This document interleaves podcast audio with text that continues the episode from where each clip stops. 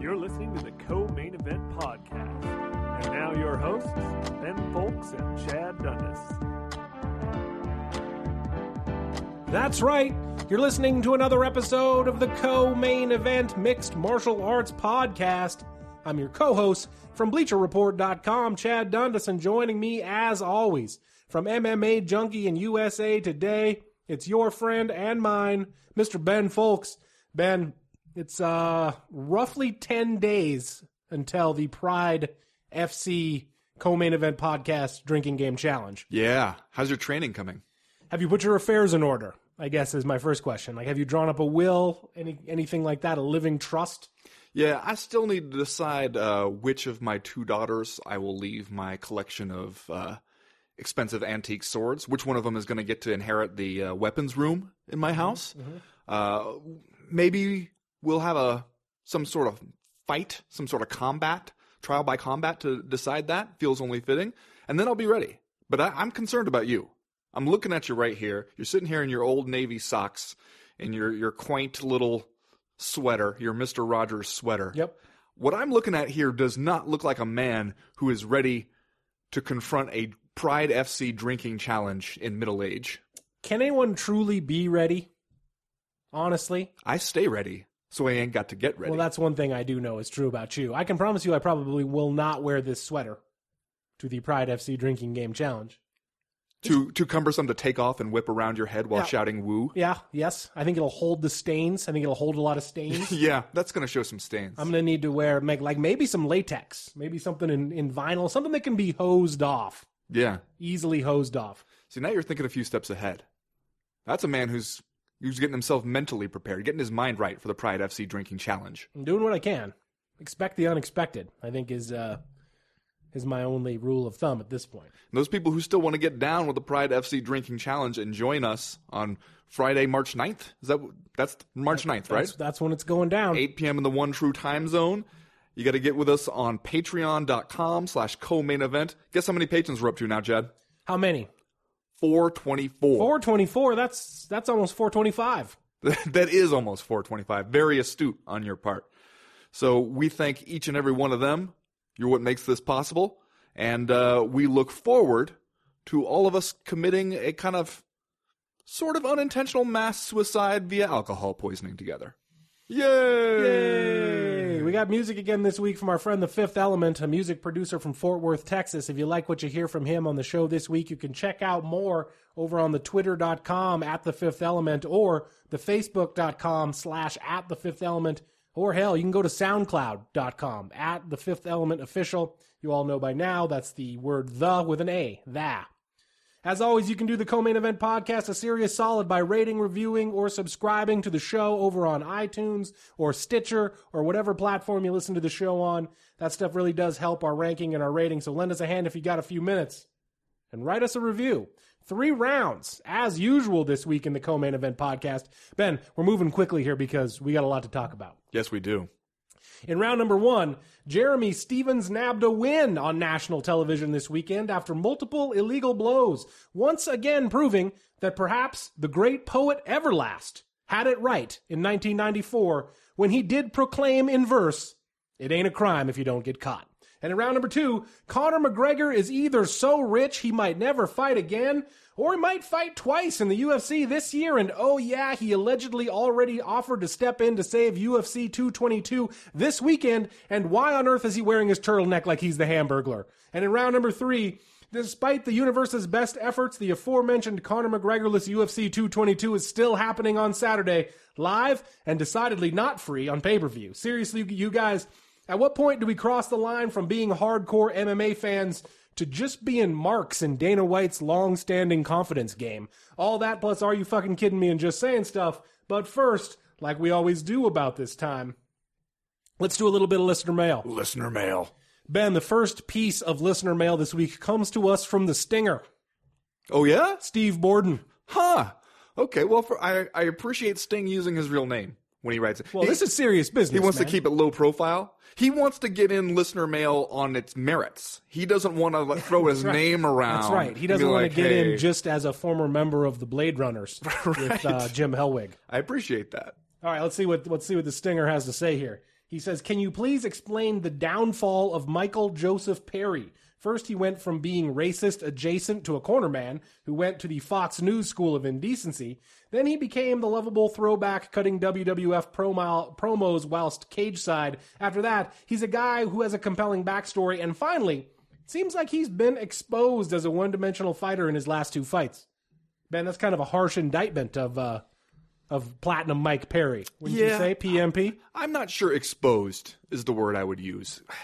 And a part of me feels like this is not necessarily new information. Like we saw the fight that uh, Alan Jouban had against Mike Perry, and he, I think, showed what a lot of us suspected, which is that Mike Perry is one of those guys, if you can resist getting pulled into his kind of fight, he is beatable. You you know, you're probably not going to put that guy away, and I think we saw that again against Max Raven, and in the last loss against Santiago Ponzinibbio, he's a tough out. You're probably going to have to go to the scorecards to beat that guy, but he can be beat. It's still though. I wonder how much of it is that other people are just figuring Mike Perry out, or that Mike Perry doesn't have the full complement that he needs, and how much of it is, for one thing, he's been really damn active and maybe burning himself out a little bit. And for another thing, maybe sometimes we think we see this where a guy buys into this concept of himself as a certain kind of fighter, and then that's the only thing he wants to do. We've seen it with guys who are kind of into like bonus chasing type styles, like Leonard Garcia used to do, and he was the first one to admit that he got pulled into that mindset where he thought, this is all people want to see from me, this is all I'm going to do, and it did not necessarily lend itself to a lot of wins.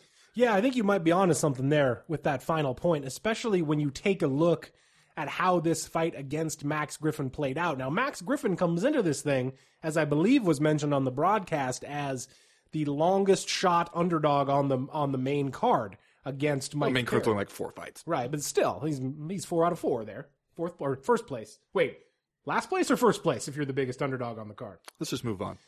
So Mike Perry's supposed to win this thing clearly, and which is kind of a, a you know, maybe that's a different situation than either the Alan Jouban loss or the Santiago Ponzinibbio loss. Like this seemed like, especially with the event going down uh, in in Mike Perry's stomping grounds down there in Florida, like he was supposed to start the main card off with a big KO win over Max Griffin.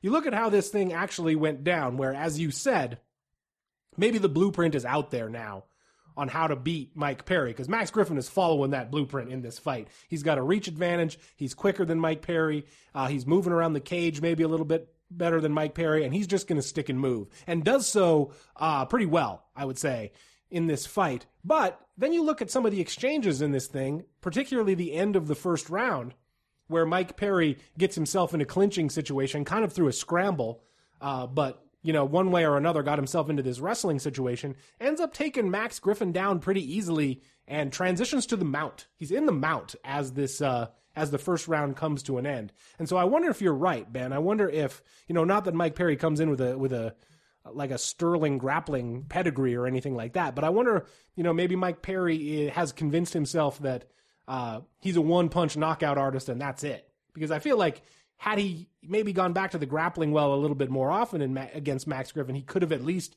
you know, made this thing a little bit more competitive instead of losing the unanimous decision, whatever it was, like 29 27 and 30 27 across the board. Yeah, and I think we've seen that before with some fighters where punching power can be kind of the siren song for them. Because on one hand, it gives you this constant chance to win. Like, You don't need to be up ahead on the scorecards. You don't need to get to a certain position to win.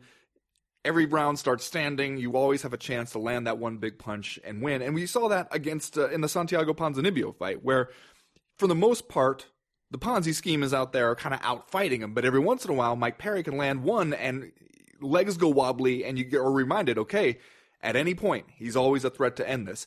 And I think sometimes those guys kind of fall in love with that idea, and that's all they're really looking for. The the whole fight becomes a three round quest to pile up those kind of opportunities rather maybe than just looking to see all the different ways that the fight could go and exploiting any advantage as you might see it pop up.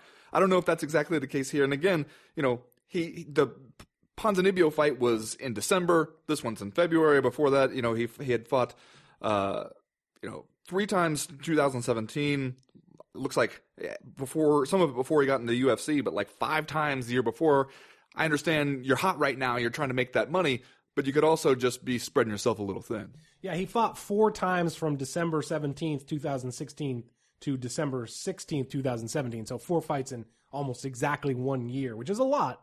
Uh, and you know what? It's you know, maybe we're just getting a, a a more complete picture of the kind of fighter or the like the kind of prospect Mike Perry is here, Ben. Because it's not like it's not like the guy took the UFC by storm in terms of his fighting ability. Really, he came into the UFC at seven and zero, but that was he collected a bunch of wins at at places called Florida Championship Fighting and Square Ring Promotions. Oh, yeah. stuff like that. Then he, you know, he only got Granddaddy two, of win- them all. two wins in a row in the UFC before he loses to Alan Jouban, and then two more uh, before he gets on this current two fight losing streak. So um, clearly, Mike Perry has something about him that makes us want to watch him fight. Like both, I think, through his like slugging persona and kind of just by being a strange cat outside the cage. Uh, You mean getting real close to the mirror, looking into his own eyes, trying to see the pilot of the vessel? Yep. Yeah, that's That kind of thing? That's just one example about uh, some of the reasons Mike Perry seems like an interesting guy. But uh, you know, we might just be getting a, a full picture of him now a- as an athlete, and and it would be kind of a long shot if Mike Perry turned out to be totally bizarre, kind of fun to watch fight, and also the champion, right? Like that just doesn't happen too very often. So it's possible that now what six or seven fights into his UFC career, we're just starting to get a, a full picture of the guy. Well, and doesn't something like this just make you think that the UFC might go back to the drawing board uh, matchup wise for Mike Perry? Well, yeah, and like I was kind of wondering about the matchmaking here, watching him get picked apart by Max Griffin. You know, uh, for years and years, the UFC had uh, Joe Silva as the matchmaker, and for whatever reason, it just seemed like he spun gold all the time. Uh, now you got Sean Shelby and Mick Maynard, right? Right. as the two matchmakers in the UFC, uh, both who seem like great guys and experienced matchmakers. But it just occasionally does feel like we get a different uh, philosophy or something uh, i- i- in the matchmaking, and and you know it, it seemed like they were trying to build Mike Perry up with this fight, but he goes out there and, and like stylistically, stylistically, excuse me, it turned out to be uh, a tough matchup for him. So it is it is interesting to contemplate sometimes like different matchmakers and different uh, ideologies in terms of putting these fights together. Next question this week comes to us from Eric Murphy. He writes, Anyone else buying the Bricklayers Reebok fight kit? I feel like out of anyone on this last Fox card, Ilir Latifi got the most career juice out of his fight versus OSP. He could stab that highlight choke drop forever. He could do worse than to have to sell a foreign human fire hydrant with heavy hands. It's worked so far for Mark Hunt. I know the light heavyweight division is is thinnest on parchment paper, but who would like to see Sweden? Who wouldn't like to see Sweden's? Oh wait, who who would you like to see Sweden's second son fight next? Perhaps Sweden's first son? Eh? Hashtag would watch. Or are we still on team shut the whole division down? You're going to really go out here. Sweden's got two fighters in the division that they're excited about, and you're going to try to match them up against each other? Come on Cruel. now. That would just be cruel. It's just unnecessary. You know what? I I am into the whole bricklayer thing that happened at this event. yeah. It was a good night for Ilir Latifi fans. He goes out there just hammering those anvils at, at OSP. Looks like he's going to get a knockout, and then instead settles for the guillotine, chokes him unconscious, even as OSP is trying to tap there at the end, drops him flat on the mat, and then gets weirdly aggressive, sort of with a, a kind of perplexed Daniel Cormier, who for a while I love the response from Daniel Cormier. First, trying to play it play it cool, commentator wise. And then drops it and says, "Come on, man! They must love giving me free money. They're going to put me in there with Ilir Latifi." Already, I'm into this fight. And then when you add that they both look like just uh, you know, the, the fire hydrant with heavy hands kind of uh, body type. Yeah, sure. Like you take a couple human air conditioning units and bash them against each other. I will watch that. I- Especially if the division ends up in a situation where Jon Jones is going to be out for a while and we don't know what the hell to do. We're just trying to entertain ourselves in the meantime. Hey, that could be the best thing to happen to Ilir Latifi. Yeah, on its face when he first does that call out. And by the way, with the accent and the voice, I feel like Ilir Latifi. It sounds like he should be voicing like a sly cartoon fox, kind of.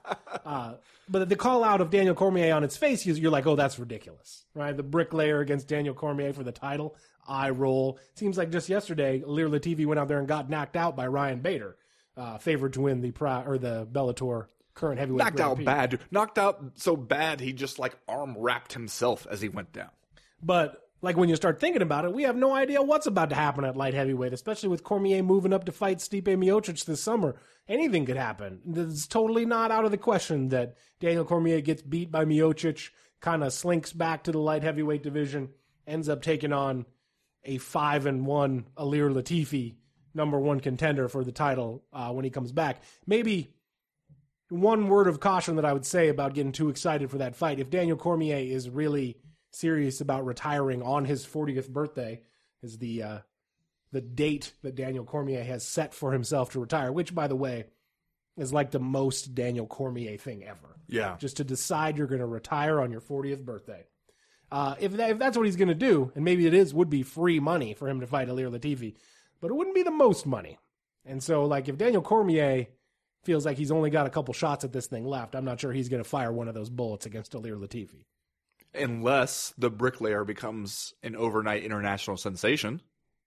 Yeah, no, give get the guy a cape and like maybe uh He don't need a cape, man. You see how he dresses normally? that's true. He's a stylish guy. He's a stylish guy. He and Yoel Romero. They might want to think about a pop-up shop Yeah, there you go. at one of these UFC events maybe. Yeah. You're walking through the mall, and then you see Yoel and Ilir's hats. Well, it's a working title. We'll come up with a better title for the business. You know uh, what would excite me about Ilir Latifi running a, a men's store? Yeah. Bet they would have my size. I look at Ilir Latifi and I'm thinking, all right, yeah, you understand the going concerns with men's fashion these days. I feel like you ask Ilir Latifi if he knows a good haberdashery around here. The answer is yes. He's not going to let you down. Well, if he doesn't, Yoel does. And tell you where to get some fashion glasses to go with it. Next question this week comes to us from Andy Anderson, who writes, What's up? oh, hey, what's up? What's up, Andy Anderson? Appreciate the greeting. So I saw a lot of USADA talk in regards to Renan Barão, but he lost the title prior to USADA overseeing drug testing for UFC ind- independent contractors. Do MMA fans not understand that fighters age just like regular people? That's a fair point. I mean, also worth noting that it's not like your boy Renan Barão is 45 years old. He's like 30. So, but I also think that people got on this trend of being like anybody falls off around the USADA era, we're going to point to that. And especially if you're a Brazilian fighter, then there's even more likelihood that people are going to do that to you. I don't know if that you can really point to that. It's unfair, right? Because uh, most of the people that people end up pointing fingers at, saying that they fell off in the quote unquote USADA era, are are fighters that we have no reason or no evidence to suggest that they were competing outside the rules beforehand. So, like a guy like Renan Barão is a perfect example. We just don't. There's no reason aside from the fact that he fell off pretty hard from the year 2014 until now. There's no reason to suspect that that had anything to do with performance enhancing drugs. It could also be that the guy's 30 year old 30 years old and this was his 41st professional mixed martial arts. Well, now there arts. you go. Not just the years, it's the miles. That's what Right. you're saying. And and with guys that, you know, that that came up fighting in Brazil, that might not even be all of them, right? Right. The Well, good chance there's more than 40 fights under the monster Renan Barão's belt at this point. plus in the UFC, he's lost to four people. Uh, TJ Dillashaw twice, uh, well, but TJ Dillashaw, the current champ, obviously pretty damn good fighter. Jeremy Stephens, who we'll talk about later, but on a bit of a tear, proving that he's a pretty good fighter too. Aljamain Sterling, uh, a good fighter and also a really bad stylistic matchup, I think, for Renan Barão. And then now this one to Brian Kelleher, which is though in fairness, the one to Brian Kelleher is the one where you start to really get into people being like, okay, that era is done. People are going to start throwing a little dirt on your grave. Do you think that's premature? Ah, well, I mean, this Brian Kelleher loss is one where you look at it and you think, well, this he doesn't look like Renan Barão anymore, Right. And I would say I would lean more toward the age and the mileage than you know trying to put together a conspiracy theory about performance enhancing drugs. But you know, having he's now what two and five in his last seven fights. Like I said, dating back to the spring of 2014, so that's a pretty long skid for Renan Barão. Uh, it does seem like something happened, whether it was just TJ Dillashaw kind of like shattering his confidence or abruptly the competition at you know his weight class kind of catching up to him first at, at uh, 135 and then a, a, move up to 145 that didn't really work out and now uh, a move back down to bantamweight. It does, it feels like he's just lost his way. Well it also feels like he had one of the quickest just kind of public eye reversals and uh, maybe in terms of relationship with the UFC reversals where remember when Renan Barão was a monster I think we all remember that and the UFC you know the video promos for the event featured Dana White out there reading stats for Renan Barão off a piece of paper because nothing gets you hyped quite like that. Stats. The real effort to be like, okay, Renan Barão is our guy at bantamweight now, really all in behind him. Then he has that bad weight cut mishap where he's supposed to fight T.J. Dillashaw. He's out of that fight. Um, and then you know you pile up some losses after that, and now it seems like Renan Barão. you turn around and he's just a guy you throw on a Fox card, and nobody even is really talking about him. Right in answer to like the final question here that Andy Anderson writes about if MMA fans don't understand that MMA fighters just get old like everybody else, I would offer maybe as kind of like a roundabout explanation. One of the reasons that we are not used to seeing guys age and kind of fall off once they get into their 30s may in fact be because of performance enhancing drugs because True we spent most of uh, of our MMA lives watching guys fight into their late 30s and early 40s and being better than ever, right?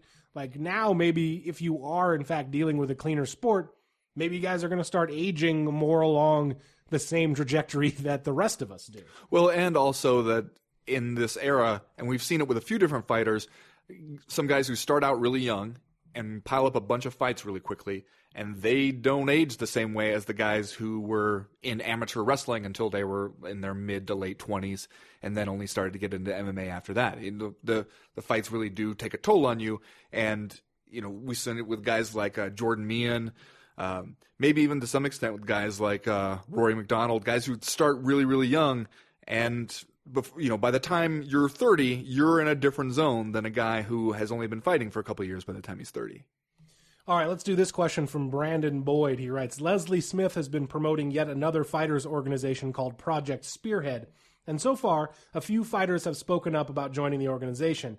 Uh, with Dana White learning the tricks of the union breaking trade from the Fertitas, who were notorious in keeping their stations' casinos from unionizing, and a stable of over 500 fighters, do those fighters who speak up and join the organization stand a chance of being blackballed from fighting in the UFC? Also, knowing what you know about the sport, do you honestly think there will ever be a fighters union?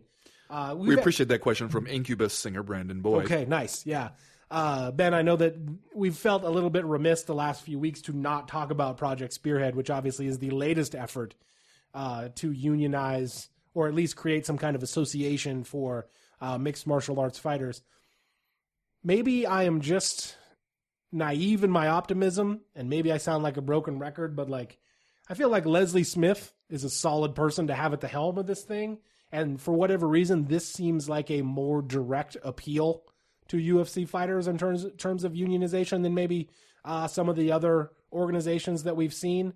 Uh, and so I feel a little bit more optimistic about the the success of Project Spearhead than maybe some of the other ones. But at the same time, Incubus lead singer Brandon Boyd brings up some good points here.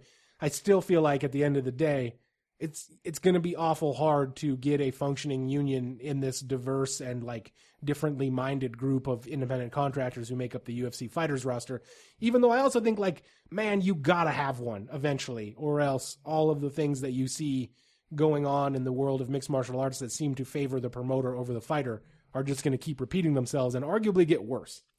Right, but that's also one of the things that makes me at times more pessimistic about it right now is because and somebody said this when I was working on a story about the unionization and collectivization efforts that were going on. I don't know, it was last year, 2 years, it all blends together for me at this point.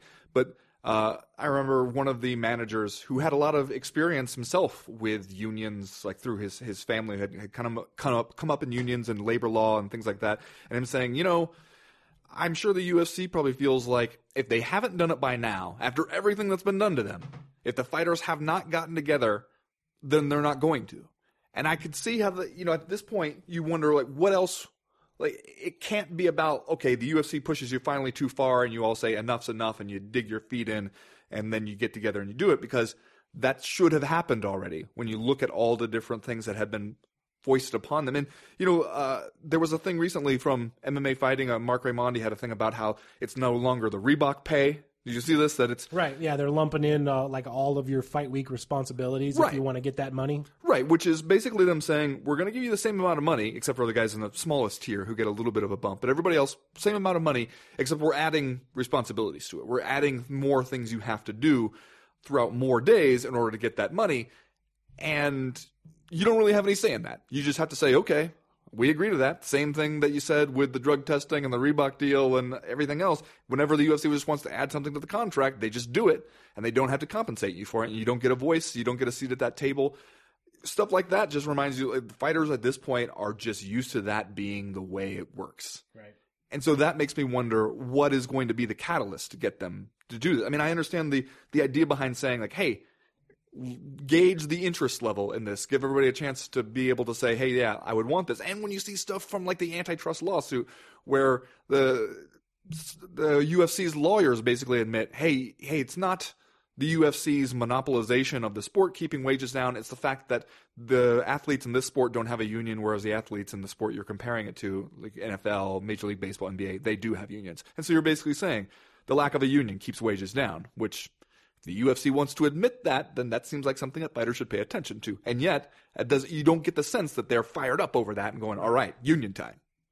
Well, and the thing that makes it a real thumb in the eye is like the implicit, like un, unspoken truth behind saying having the UFC's counsel saying you you can't compare UFC wages to regular mainstream sports wages because UFC fighters don't have a union and unions uh, drive up wages. Like the other side of that coin is him tacitly admitting we're keeping wages low because we can. right? Like there's nothing to make us. Right, which is if I were a UFC fighter, that's the part that would really piss me off, frankly. But it doesn't seem like there is a growing tide or like a significant growing tide because of that issue. Well, and I, I've seen this a couple times where people point to like, well, maybe it'll change now that Endeavor is involved uh, because it's no longer the Fertitas who, as uh, lead singer of Incubus Brandon Boyd points out, were very anti-union in their hotel casino business.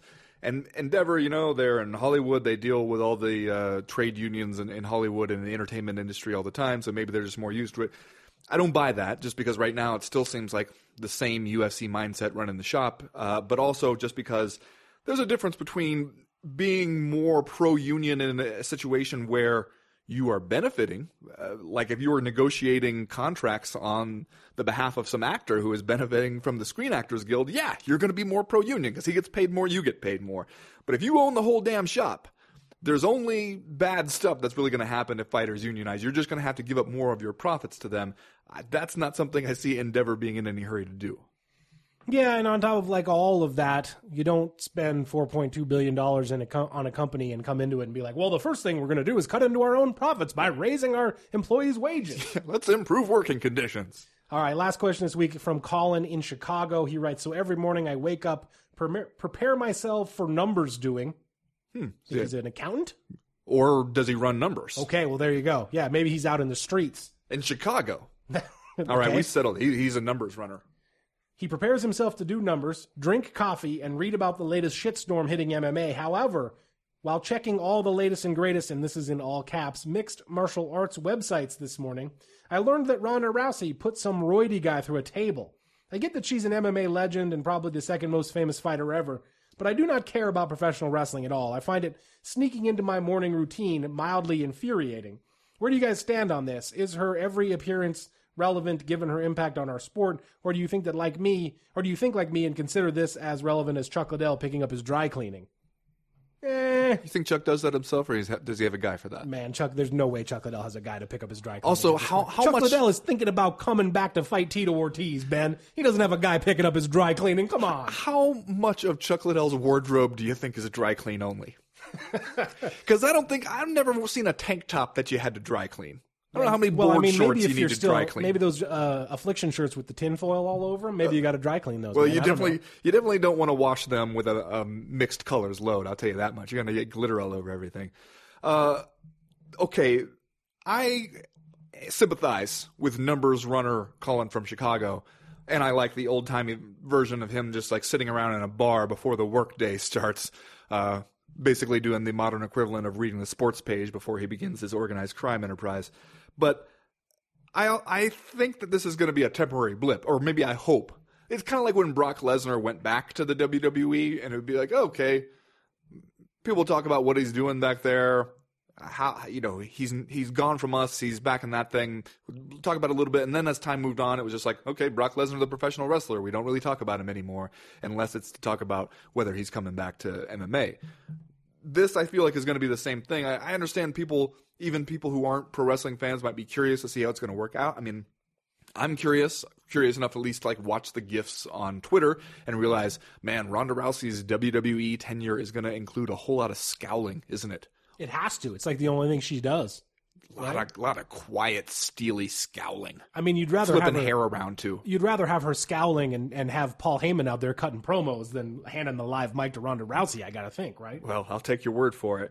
Uh, but yeah, I, I mean, if we're six months in and we're still reporting on Ronda Rousey's every pro wrestling move, I am also going to get mildly infuriated, like Colin, and I will probably also have to chalk it up to people getting desperate for MMA content on MMA websites. Well, I we're already there, man. Like the reason that we have all these conversations about the product and uh, the UFC product and and uh, oversaturation and all that is that like we and the people that we work for have the metrics and right now they're not good. I'm not gonna put a happy face on it. Like I understand if if MMA websites feel like they need to get some extra traffic from Ronda Rousey's showing up at a WWE quote unquote pay per view event to sign a piece of paper that only has her name on it in giant letters. Uh, I understand they want to try to milk the traffic out of that. The more interesting That's how a contract works, though, right? Yeah, You just- show up and they, they they hand you a paper with your own name on it in giant like twenty four point font, and then you just sign your name under that. Isn't that that's how every single contract I've ever had in life works? One of the, the like my house. the more interesting thing to me is going to be whether we're about to find out if MMA fans by and large still care about Ronda Rousey, right? And care about her enough to follow her into this new venture over there in WWE for however long it lasts. Uh, and from from what I've been privy to so far, it doesn't seem like she's moving the needle a ton over on uh, MMA sites at least. So it'll be interesting to see whether WWE's investment in Ronda Rousey like turns out to be uh, you know, to bear fruit, frankly, because they, I think that they're betting that at least some of the Ronda Rousey fans, who may or may not also be hardcore MMA fans, I don't, still don't have a full handle on on that, but like that some people are going to follow her over, and that she's going to create at least a little bit of a of a swell, a, a groundswell in in network subscriptions and viewers for WWE. And at this point, like. Man, I don't know. Well, we're just gonna have to wait and see, I guess. Well, one of the things we were talking about, at least internally, and and writing and, and discussing some at MMA Junkie recently, is when we did a few different articles on the five year anniversary of the uh, Ronda Rousey Liz Carmouche fight. You know, you the, guys are over there uh, uh, cranking out five year anniversary stories. that's right. Oh man, traffic must be off the charts. Five year anniversary of the first women's fight in the UFC. That's actually significant. Thank you very much for noticing.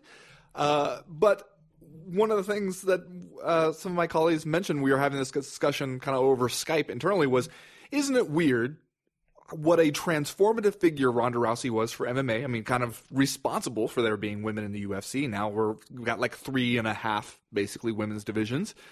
And yet, inside of five years, she's completely gone from the sport. Right. You just don't see that in most other sports. No, she's certainly unique in that. Like I don't recall anybody who has fallen off as hard and as quickly as Ronda Rousey had, especially not someone who was as dominant and like reached the heights that she reached in the sport. And in addition to what you just said, Ben, like I've seen it posited that Ronda Rousey is responsible for the elevation, entirely responsible for the elevation of women's wrestling in WWE because uh you know, the, the bigwigs over there at WWE saw how popular Ronda Rousey was as a pay per view draw and everything else in the UFC, and that sort of uh, coincided with uh, the their companies like taking the opportunity to elevate and present its uh, women wrestlers on a on an even platform with the men, like starting in the developmental organization and then moving on up everywhere else to to Raw and SmackDown and all that stuff. Uh, so women's wrestling is is like in a better place, at least in the WWE as it has ever been, and and people say that that is that Ronda Rousey should get entirely get the credit for that, which is remarkable. Like I can't, I also can't think of another athlete uh, who has had that kind of of resonance, frankly, and then to have it all end is is End rapidly. yeah. I don't know who the MMA equivalent of Ken Burns is, but he'll be firing up that documentary and have some actor reading Ronda Rousey's tweets. Can't we just have long? Ken Burns do it? Yeah, I don't. I don't think he's interested in that. A lot of just slow panning in and out of MMA photos. Like, just basically have Esther Lin give Ken Burns all her photos. He can just pan slowly in and out, and the next thing you know, you got yourself a 12 part miniseries. Yeah, have have Would some uh, voiceover actress reading the tweets about how Sandy Hook was an inside job or whatever. Well, you just. You went there, didn't you? That's we're talking about a Ken Burns documentary. It's not like we're going to leave that stuff out. No, Ken Burns is. He's going to uncover all that. Anyway, that's going to do it for listener mail this week. If you have questions, comments, concerns that you want to air to the co-main event podcast in future weeks, you know how to do it. You go to the website, co-mainevent.com, and click the link in the top right-hand corner of the screen that says email the podcast. That'll get you in touch with us. While you're there, you can sign up for the Breakfast of Champions newsletter. That comes out every Friday morning to catch you up on the news and notes that we miss on all these days that we're not recording the podcast. Stuff always happens, news always breaks. The newsletter itself is short, it's informative. We would love to tell you it's funny. And if you don't like it, lucky you. It's really easy to unsubscribe. While you're there, you can go ahead and follow the link and sign up for our Patreon as well. Become a patron of the Co Main Event Podcast. Then we will owe you big time. Right? Well, that's. I mean, we're not going to kill anybody for you. Well, not if Colin from Chicago signs up. Who knows? We might be in, in too deep. We might already be in over our heads. I mean, we might beat somebody up for you, or just make a lot of cutting remarks. There you go. Verbally beat somebody up. Yeah, we'll verbally murder whoever you want. As for right now, though, we're going to go ahead and get started with round number one.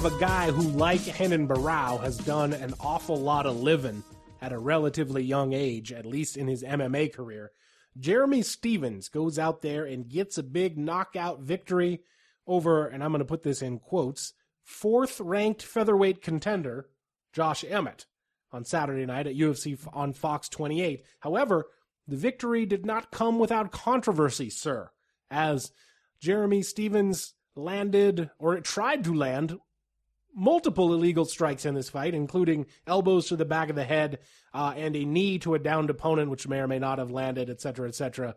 Uh, where are you at with this thing, man? Because I feel like we are having the it pays to cheat in MMA conversation all over again, uh, as we have essentially for the last seven years. It also feels like we're having that conversation more often recently, doesn't it? Maybe people are starting to realize that it pays to cheat in MMA. okay, fair enough. All right. First of all, let's start with the elbows. Because I feel like the elbows I can kind of give him a pass on just because of what was happening in the situation, right? He drops Josh Emmett with that left hook.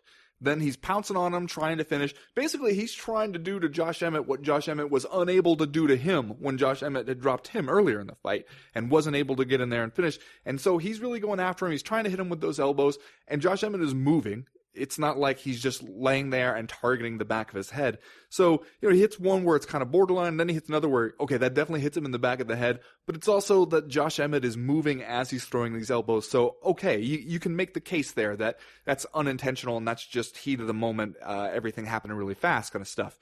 But then when he gets up and Josh Emmett is down on one knee, which that's a, a downed opponent absolutely everywhere. It doesn't matter new unified rules, old, unified rules. And I agree, and I think we'll talk more about this later, that that's a problem, that we have to have this conversation before every event, like what is exactly allowed, which part of the unified rules have you adopted, which part haven't you. Uh, that's silly. It defeats the purpose of having unified rules. But he's down on one knee. You can't knee or kick a guy in the head when he's down on one knee, basically anywhere except for Japan. So you know this, especially if you were a veteran fighter. Jeremy Stephens who's been at it for like 15 years. You fought like two thirds of your career in the UFC. You ought to know this. And then he hauls off and tries to hit him in the head with a knee. Now, I've watched that replay just dozens of times at this point, and I don't think you can conclusively say one way or another that he did hit him or didn't hit him. Right, and it shouldn't matter, right? Okay, with that that's kind the of strike, point, it though. shouldn't matter. He and Jeremy Stephens' comments after the fight suggest that he was definitely trying to hit him in the head with a knee while he was down, because at least according to Jeremy Stephens, from what Big Dan Miragliotta had said to him before the fight, trying to clarify the rules, it sounds like Jeremy Stephens at least is telling us that he misunderstood. That Dan is trying to clarify the how the hand positioning can make you a downed opponent. But all that it doesn't matter if your knee is down. If your knee is down, you're just down. The hand positioning stuff doesn't matter. And at least Jeremy Stephens is trying to say that he misunderstood that and thought that that was going to be a legal knee. Which, if you think about it for even two seconds, you realize, like you're saying, basically a guy could be lying on his side, but as long as his hands are not touching the mat, you can just go ahead and stop his head. Like obviously not. So he should have known better. But you're going on, and you're, you and a lot of people are getting caught up in this argument about, well, hey, if the knee didn't land, then it's not illegal. And Dominick Cruz is kind of trying to make that that same argument. That's not an illegal knee if you don't land it. There, and if Dan Miragliotta saw that it missed, then he has no place to step in and even pause the bout uh, because that would be interfering in it, and you know that whole question we always get into that if you if the, the referees want to take a hands off mode because they don't want to be seen as intervening in the bout at all. But then that also suggests like if you and I are fighting, Chad, and you're down on the ground, and I'm trying to stomp your head, I'm clearly trying to do that, and you're just moving your head just enough to keep from getting stomped Which I would, because my head movement is impeccable. and you have an incentive to move your head to keep it from getting stomped. Like, you do not want to have that happen. Even if you're laying there going, seems like Ben's trying to cheat. Seems like he is trying to go outside the rules to hurt me. You're still not going to lay there and be like, I'll get him. I'll just let him walk right into my trap. I'll let him stomp me right in the head. Like you, Josh Emmett in that situation has an incentive to duck his head to try to avoid that illegal knee. But if you're saying that that's totally fine, like you're forcing the other guy to take defensive maneuvers to avoid your foul. Like the onus is on him, and if he's doing that, then he's not doing other stuff that he might be doing to get up or defend or or counterattack or anything. Then you're weighting things even more heavily in favor of cheating. Uh, That's just ludicrous. It's almost like we need to just start the entire discussion over again, like build the rules from the ground up, because right now we can't even agree when you should enforce the rules. And frankly, at this point, having reviewed this Jeremy Stephens Josh Emmett fight, I don't know how you would enforce this rule or any of these rules because it all happens so fast. And you mentioned the elbows to the back of the head rule and strikes to the back of the head of all of the mixed martial arts rules that cause consternation. Strikes to the back of the head is almost the least workable rule. I think that you have to have that rule because clearly it's dangerous to strike someone in the back of the head. And at this point, we already have that rule, so it'd be weird to take it out and be like, okay, open season on the back of the head, everyone. But like, the rule itself is unenforceable. You can't enforce it. It's like a holding in football. If you wanted to call holding on every play in football, you probably could. Someone's out there getting held in a lot of fights where you go to a weird scramble on the ground where somebody is throwing punches from the top, people get hit in the back of the head. It just happens constantly. So, But I mean, the rule has changed, like in uh, action, to where if, if you're scrambling around and somebody's getting hit in the back of the head, you don't see that called very often. Right. If you're, but if you're mounted on somebody's back and you're just hauling off and hitting them in the back of the head, like that will be called. So I feel like that one is, in practice, it has taken a workable shape for the most part. but my thing continues to be how on earth could you expect anyone in the world, Dan Miragliotta or anybody, to officiate this sport in real time? It all happens so goddamn fast. Jeremy Stephens elbows Josh Emmett twice in the back of the head. Then in a scramble, he tries to throw an illegal knee, and literally moments later, Right. seconds later, the fight is over and Josh Emmett is unconscious. Like, Right. if you're Dan Miragliotta, what do you even do? Okay. And uh, let me first start my answer by saying you're right. This is a super hard job. This situation in particular happened so fast that it. I don't think that we want to go overboard criticizing Dan Miragliotta here because that was a really tough one. At the same time, the moment he throws that knee and you realize that it's illegal, the guy's got his knee on the ground and he throws an illegal knee at the guy's head. I think that's where you pause the fight. I, I don't. Do you think you can even process that before Jeremy Stephens is flying through the air, landing Dan Henderson style elbows to the face of Josh Emmett? The whole thing takes like two seconds. I know they processed it on the broadcast though. I mean, immediately you heard people going, "Whoa!" Uh, you know, and it but looks they're also watching monitors, and we're watching at home. Dan Miragliotta's in the cage. Right, true. Eh, But it looked for a second like he was going to jump in there, didn't it? Like, and then he kind of held back, maybe because he realized, like, okay, if you don't do it right away, you can't do it. And then the fight's all already over, and what do you do then? Like, it seemed like, I agree, it's a really tough window there to jump in there. But for people, people making the argument saying, like, hey, if the knee doesn't land, you can't do anything. And I, I just don't see the logic behind that. Because if you're trying to land an illegal blow, even if the guy avoids it, that I think uh, is reason enough for the referee to stop and step in there and pause it. And if you're going to complain, if you're the other guy by saying, "Hey, I had him hurt. I was about to finish it there. You intervened. You gave him a chance to recover." No, you gave him a chance to recover. If the penalty for trying to land an illegal blow, whether you land it or not, is that your opponent gets a second to breathe, I feel like that's a fair penalty. I, that that seems like workable to me. I'm not going to get upset because somebody, you know, tried and failed to commit a foul and therefore lost the momentum or the advantageous position that they had. I mean, that seems like a punishment fitting the crime kind of thing. And it seems like though, especially if you can't be sure that, that if that knee landed or not. And I don't care. Go watch that replay from every angle you can. You can't tell me one way or another that it absolutely did or it absolutely didn't. I mean, the people who saying it missed, didn't land, you you can't tell that any more than people saying that it absolutely did land. You you just can't from that angle. So I think that in that situation, it's perfectly reasonable for the referee to step in there for a pause and check things out because you you hauled off and tried to commit a foul. Right. And I'm just saying, I don't know how he would step in in that situation. And I think that, like, the, the further we get into this sport, like, the more I think you got to just, like, kind of recalibrate how we do everything in terms of officiating and rules and, and like, w- how you enforce the rules and what constitutes a foul. And I, I believe firmly at this point that it's next to impossible to expect one person to go out there and enforce the rules in real time as this fight is happening.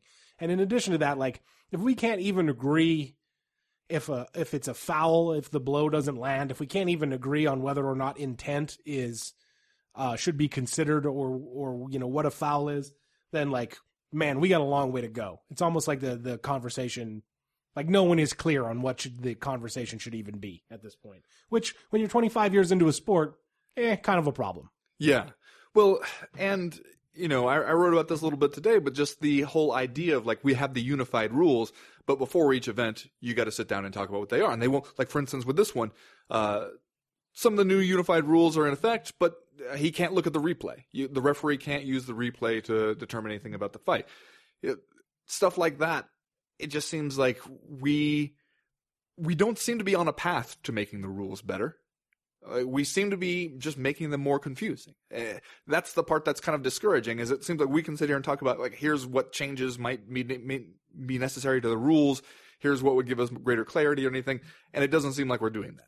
It seems like we're getting further away from that. Right. And even if you did, like, if you totally recalibrated the rules and the thing that happened was that a lot more fights ended up in no contest, would we then have to have an additional conversation about did the, did these changes make the sport better?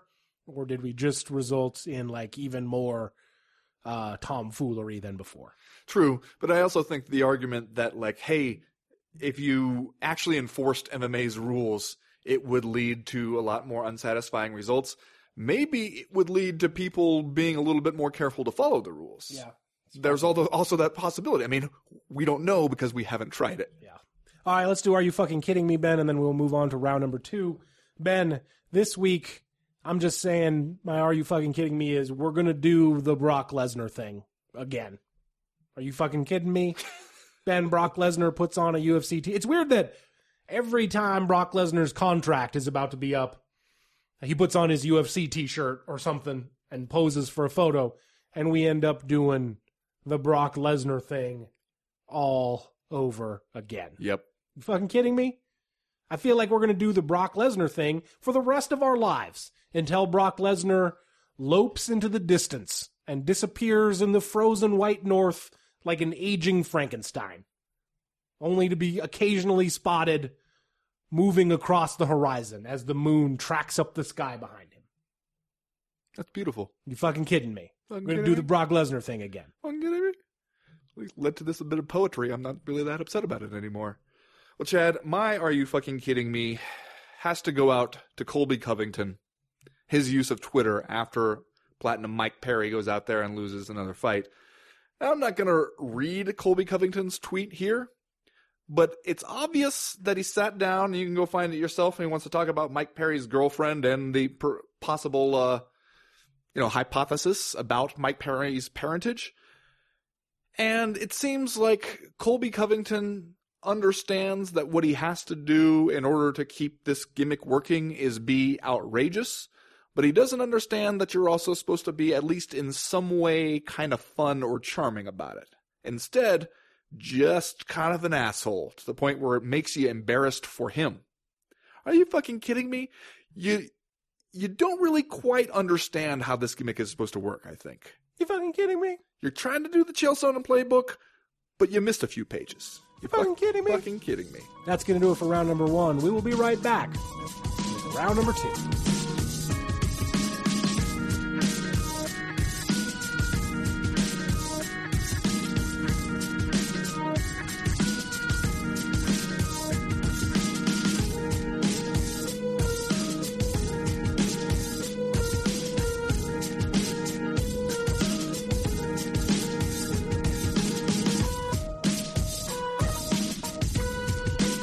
said, Conor McGregor has so much goddamn money, he may never fight again. Or, in an alternative timeline, he may fight twice in this calendar year alone, including just late notice fill ins. What the hell's going on here, man? Also, I know we're going to get around to this question about the turtleneck, which you said looks like the hamburglar. I was hoping you wouldn't call me out on that because it doesn't actually look like the physical representation of the hamburglar. No. But it looks No, it like does Conor not. McGregor just committed a crime.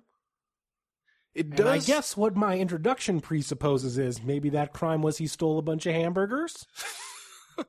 Well, that is thin. That's really thin. It, do- it. I saw that Instagram post of him walking down the street with his turtleneck pulled up to like his the bridge of his nose, and I thought, is this the moment when we realize that Conor McGregor's secret shame is he doesn't know how turtlenecks work? And I followed up with, for all you and I know, maybe those high end turtlenecks that Conor McGregor wears are meant to be worn that way. Okay, so maybe like maybe if you're buying a turtleneck where the price tag has a comma on it, you want to get all you can out of it. You don't want to like just fold it over. You want to just get all the fabric out there for people to see. Right, because last we heard, remember Conor McGregor was giving us a tutorial on whether or not you're supposed to wear a belt when you wear a three piece suit, which frankly is, a, uh, is something I've never even considered before. So What's the verdict? We don't keep me hanging. he says you're not supposed to, okay. but like if he, Suspenders done? I think so. I think that's where we're at. But like, if that's the level he's on, who am I to question how the man wears a turtleneck? He's clearly doing it right. Well, I don't even have a turtleneck. This I'm is- out here looking like an idiot, not even having a turtleneck, Ben. This is how you get into an emperor has no clothes scenario. Is you just accept any fashion mistake the guy makes as some genius you don't understand. Conor McGregor is a genius. Uh, so this all happened on the same day, and we we wrote about it a little bit in the Breakfast of Champions, but I feel like it deserves a little bit more discussion here on the podcast proper. Basically, what happened was. Uh, Dave Meltzer reported in the Pro Wrestling Observer newsletter that things are going well between Conor McGregor and the UFC in terms of negotiations to get him to come back to the octagon. That the company may, in fact, want him to fight twice during 2018, which, if that's what they want, woo, better get a move on. That same day, TMZ Sports catches up with Dana White out on the street, of course, because Dana White's just out wandering around. And I'm going to put, and like we did in the BOC, I'm going to put caught up in quotation marks. uh, and Dana White kind of refuses to say whether or not he will strip Conor McGregor before uh, Tony Ferguson and Khabib Nurmagomedov fight at UFC 223, I believe. Strongly implies, though. He strongly implies that they will, but he, while he's doing that, he's kind of nodding and smiling and just being like, right, right. Like, it's almost like Dana White is like, how crazy is this? Can you believe it, guys? Whoa, how did we get here? Well, that seems to be his uh, reaction whenever he's dealing with the TMZ cameras, right? We're dealing with the actual MMA media is pissed off all the time. When TMZ catches up with Dana White, uh, who Yeah, it's weird that he would have a more friendly relationship with TMZ Sports. Luckily, they managed to find just kind of out on the streets. I wonder why. I wonder why he would have a more. Oh, never mind. Uh, every every question they ask, uh, his answer begins with like a chuckle, like a a good-hearted chuckle. Uh, but then, yeah, like he he stops just like the the guy behind the camera, whoever it is, in true TMZ style, uh, is actually doing a pretty good job of being like, "So you're just going to strip him on fight week, right?" And Dana White being like, "Oh, you know, no, it's for the real title," and then him saying like, "Well, yeah, so that means he can't be the champion. and You're going to strip him on fight week." And Dana White says basically, "Well, Conor understands the business, and hey, Conor may never fight again." And so then you have this flip side where Conor McGregor is insisting that he will, and that he is even doing the thing of offering to jump in there and fight somebody, which like just to save a card. Which man, that is a departure from the more recent Conor McGregor narrative of like you need to build entire pay-per-view events, if not stadiums, around me. Uh, so what do we make of this claim by Conor McGregor that he offered to step in to fight Frankie Edgar uh, on short notice at UFC 222? And I believe in the Instagram post he sort of implies that the UFC didn't have enough money to pay him. Like he said that the UFC didn't have enough, like didn't have enough time to generate the money or whatever. I don't, I honestly don't know how we're supposed to take that, but like uh, what do we? What do you make of that claim? Is that just total baloney, or is Conor McGregor uh, so crazy he's he's actually offering to do that? The quote is that he was told there wasn't enough time to generate the money that the UFC would need. And uh, I'm going to say again, I have no idea what that means. I think that means that they didn't feel like there would be enough time to sufficiently promote the bout in order to get the most out of it so that they would make enough money to make paying Conor McGregor his asking price worth it. Okay. That's my reading of it anyway. So we're reading between the lines saying Conor McGregor offered to fight Frankie Edgar for $1 billion or something like that. Well, and you have to, like, let's say, let's take it on face value that he did offer to step in there and fight Frankie Edgar. Is that an offer he expects to be taken up on? Or is that just a thing? Is that a negotiating ploy? Basically saying, like, oh yeah, you, you say that I won't fight. You're doing the thing to, to Conor McGregor now that you did to George St. Pierre before when he wasn't going along the way you wanted him to in contract negotiations. Remember that when uh, they wanted him to fight Bisping in a certain timeline, and then he he wanted a different timeline. The UFC said, "Forget it, you're not getting the fight at all." Dana White goes out there and says, "You know what? I think it is. I think George St. Pierre just doesn't want to fight anymore. I, I don't I don't know what it is." And George St. Pierre stays the course and gets the fight at the time he wants, and just makes everybody dance to his tune is that what Conor McGregor is doing here? Of saying like, oh, you want to go out around and tell people I don't want to fight? How about I heard you need a guy next weekend? Uh, how about that? I'll step in there, and knowing that the UFC is going to be like, yeah, we had something else in mind for you. You know what? If Conor McGregor is doing that, offering to take a fight that he knows that the UFC will turn down for him, that's kind of a UFC style move, man. Like you're saying he's using their own playbook against them. In a, in a way, yeah. Anyway, we're in a bit of a conundrum here, aren't we, Ben? Because like uh, we've got this fight set up, UFC 223, T Ferg versus Nurmi. Uh, they're saying it's for the quote unquote real title, but they also are not explicitly saying that they are going to strip Conor McGregor. Uh, something's got to give here, doesn't it? Are we going to emerge from UFC 223 with two quote unquote real lightweight champs? Is Conor McGregor ever going to return? Is he going to get stripped? What's your best guess as to where all of this is headed?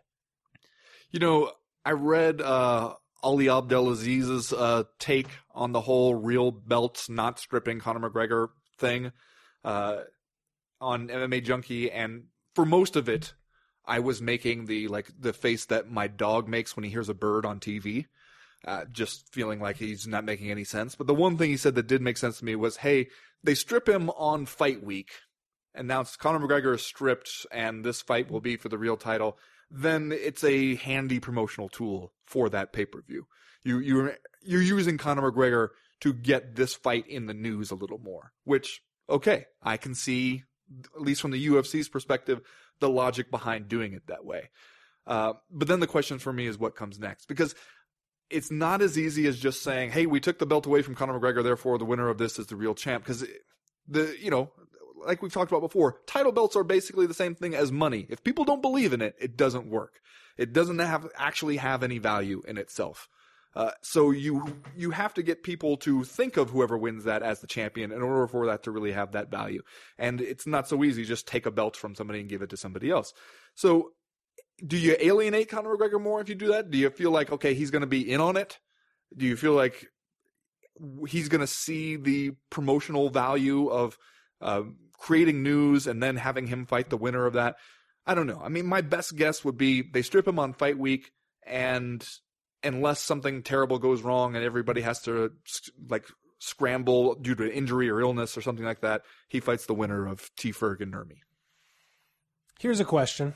Do you think that you, if you are the UFC, promotionally speaking, are you better off if you strip Conor McGregor the week of UFC 223, or if you emerge from UFC 223 with two quote unquote real lightweight champions?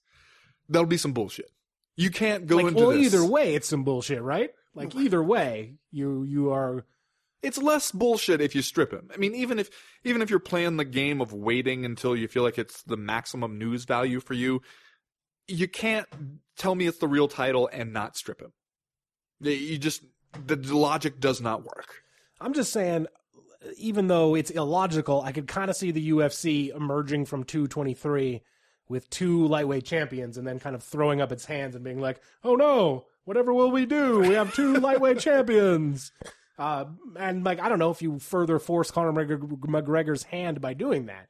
Of course, the million dollar question to me in all of this is not if Conor McGregor returns to the UFC, but like assuming that Conor McGregor does come back to the octagon, what are the chances that he will stoop to fight either Tony Ferguson or Khabib Nurmagomedov?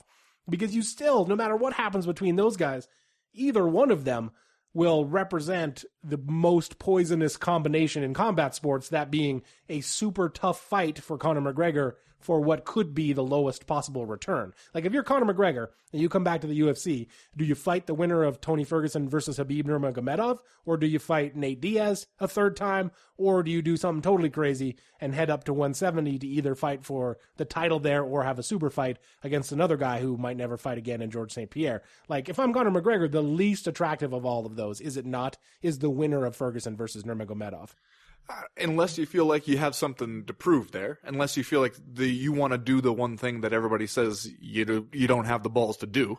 I, I could see that, and I think at this point he doesn't need to do any kind of fine tooth comb to determine who is going to be the absolute biggest matchup because he brings the big matchup where he goes. It's I don't think there's going to be a huge difference in pay per view buys between Conor McGregor Nate Diaz 3 and Conor McGregor versus the winner of this fight. Do you? Do you feel like there's, you know, half a million pay per view buy difference between those two options? Between Diaz and the winner of this fight? Yes. Maybe. I don't know, man. I guess it depends on uh it depends on how much Diaz would bring to the table, I guess, which which is a question that we have not yet answered. Well, I also they if if it ends up being Conor McGregor versus uh Nurmi, I'll just say stay ready, Nick Diaz. Stay ready. Stay by the phone. Anyway, that's gonna do it for round number two. We will be right back with round number three.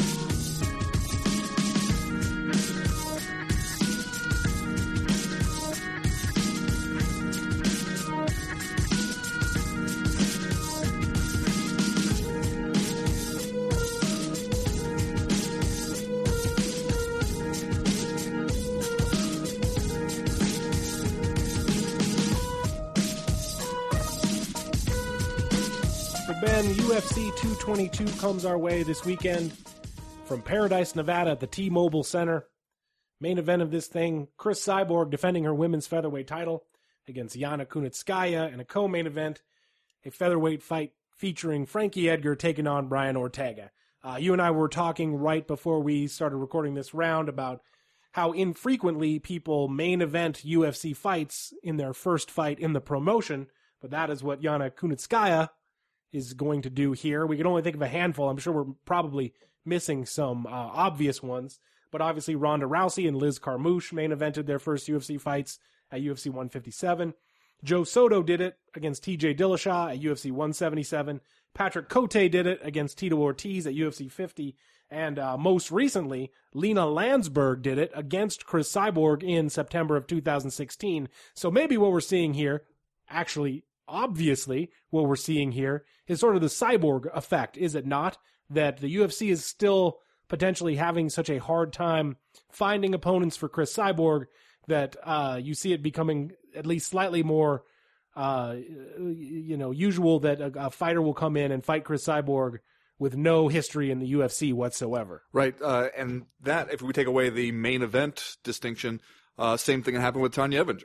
She came in and her first fight in the UFC was against Chris Cyborg. It's basically like agreeing to fight Chris Cyborg is kind of the deal with the devil that you have to make uh, in some cases in order to get a UFC contract. You go in there, you take your ass whipping, and then you're in. Hey, congratulations, welcome to the party. So, yeah, that is a little weird because it feels like we keep waiting for there to be a bigger plan with Chris Cyborg for the UFC, and especially when you know Dana White had admitted not too long ago that they felt like they made some mistakes promoting Chris Cyborg, which that's newsworthy right there. The UFC feeling like they made some mistakes promotionally. You never hear too many admissions like that. And then what we see, it seems, is we're just going to keep having Chris Cyborg beat up bantamweights. And we're just going to find them one at a time, pluck them out, and give them to Chris Cyborg, and we're not going to build a division beyond that. And it seems like if we're waiting for another plan to materialize, how long do you wait before you tell yourself that plan ain't coming? Well, you can't wait too long because Chris Cyborg is not getting any younger.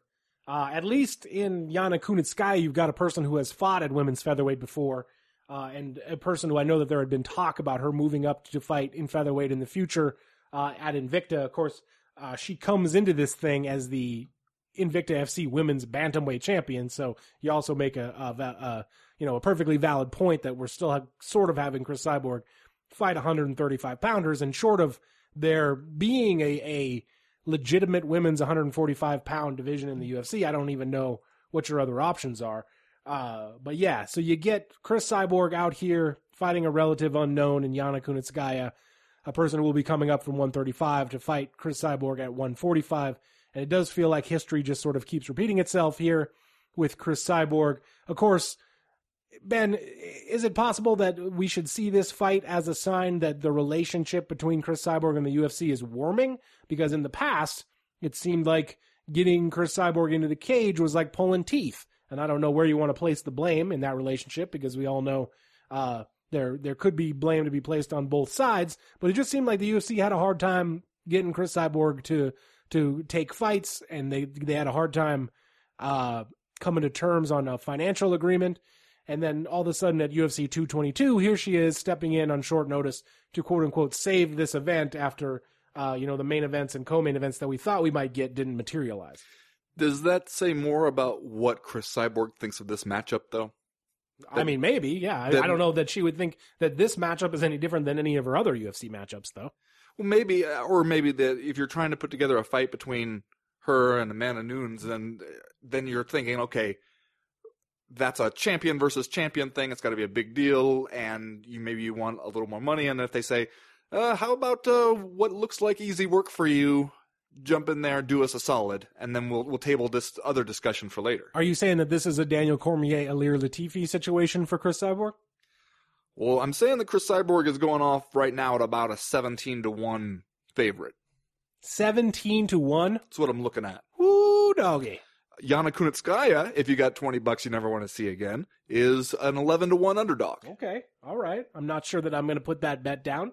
Might keep my $20 in my pocket this time around, but uh, Really? it's good to know. The best argument I can make in favor of you making that bet is that if ever there were going to be a time where the MMA gods were going to get a little meddlesome with the career of Chris Cyborg, wouldn't it be at a time when it seems like she took a fight just thinking like, okay, well this will be an easy one to just fill up the calendar until the big one?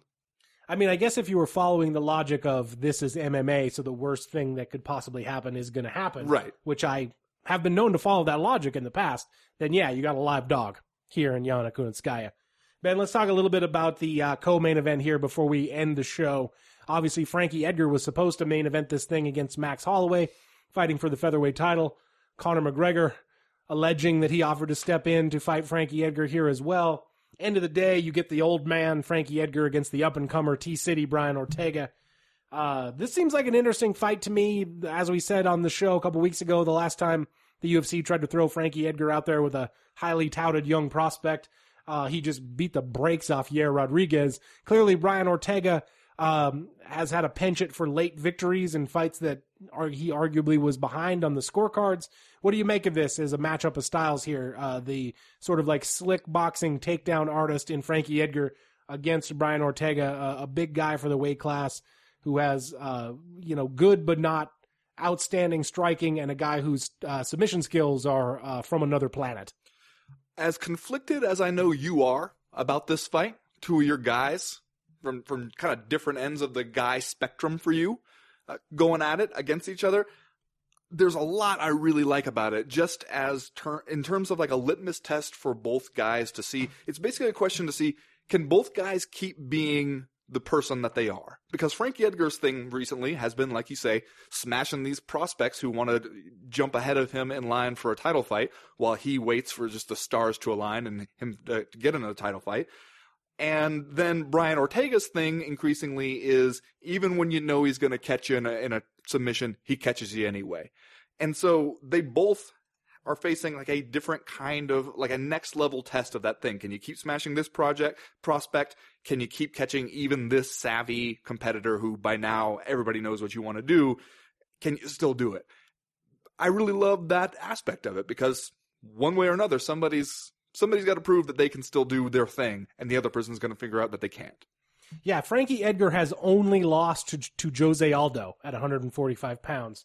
Uh, and on paper, he seems like kind of a nightmare matchup for Brian Ortega in that I do think that he'll have the striking advantage.